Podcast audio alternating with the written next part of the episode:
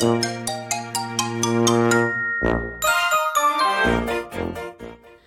はようございます。たかしです。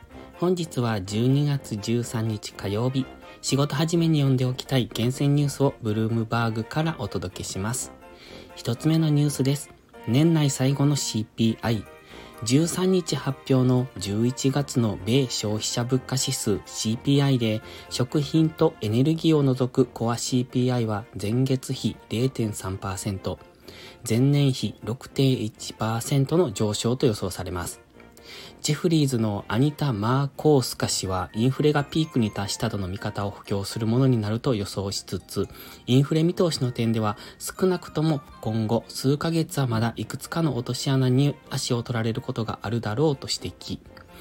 来年のインフレ軌道は、コア財価格上昇が一段と落ち着くか否か、家賃がいつどの程度下がるか、賃金の伸びが特にサービス業でどの程度緩やかになるかに左右されると見られる。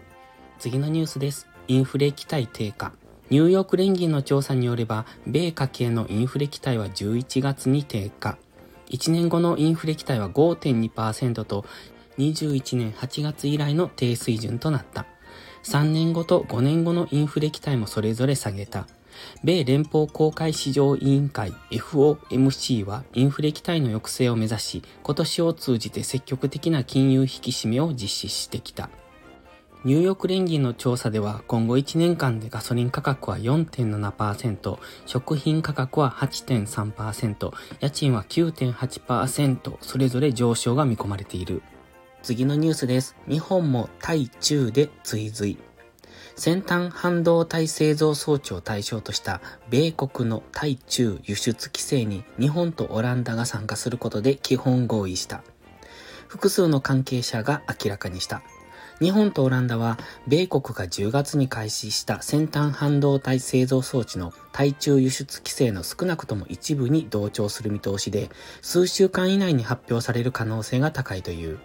3カ国が協調すれば、先端半導体の製造に必要な装置を中国が入手することはほぼ完全に阻止される。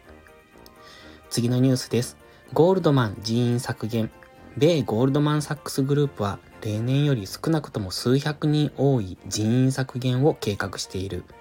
事情に詳しい複数の関係者によれば、同行は現在計画を策定中で、損失が続くリテール事業で400人以上が削減される可能性がある。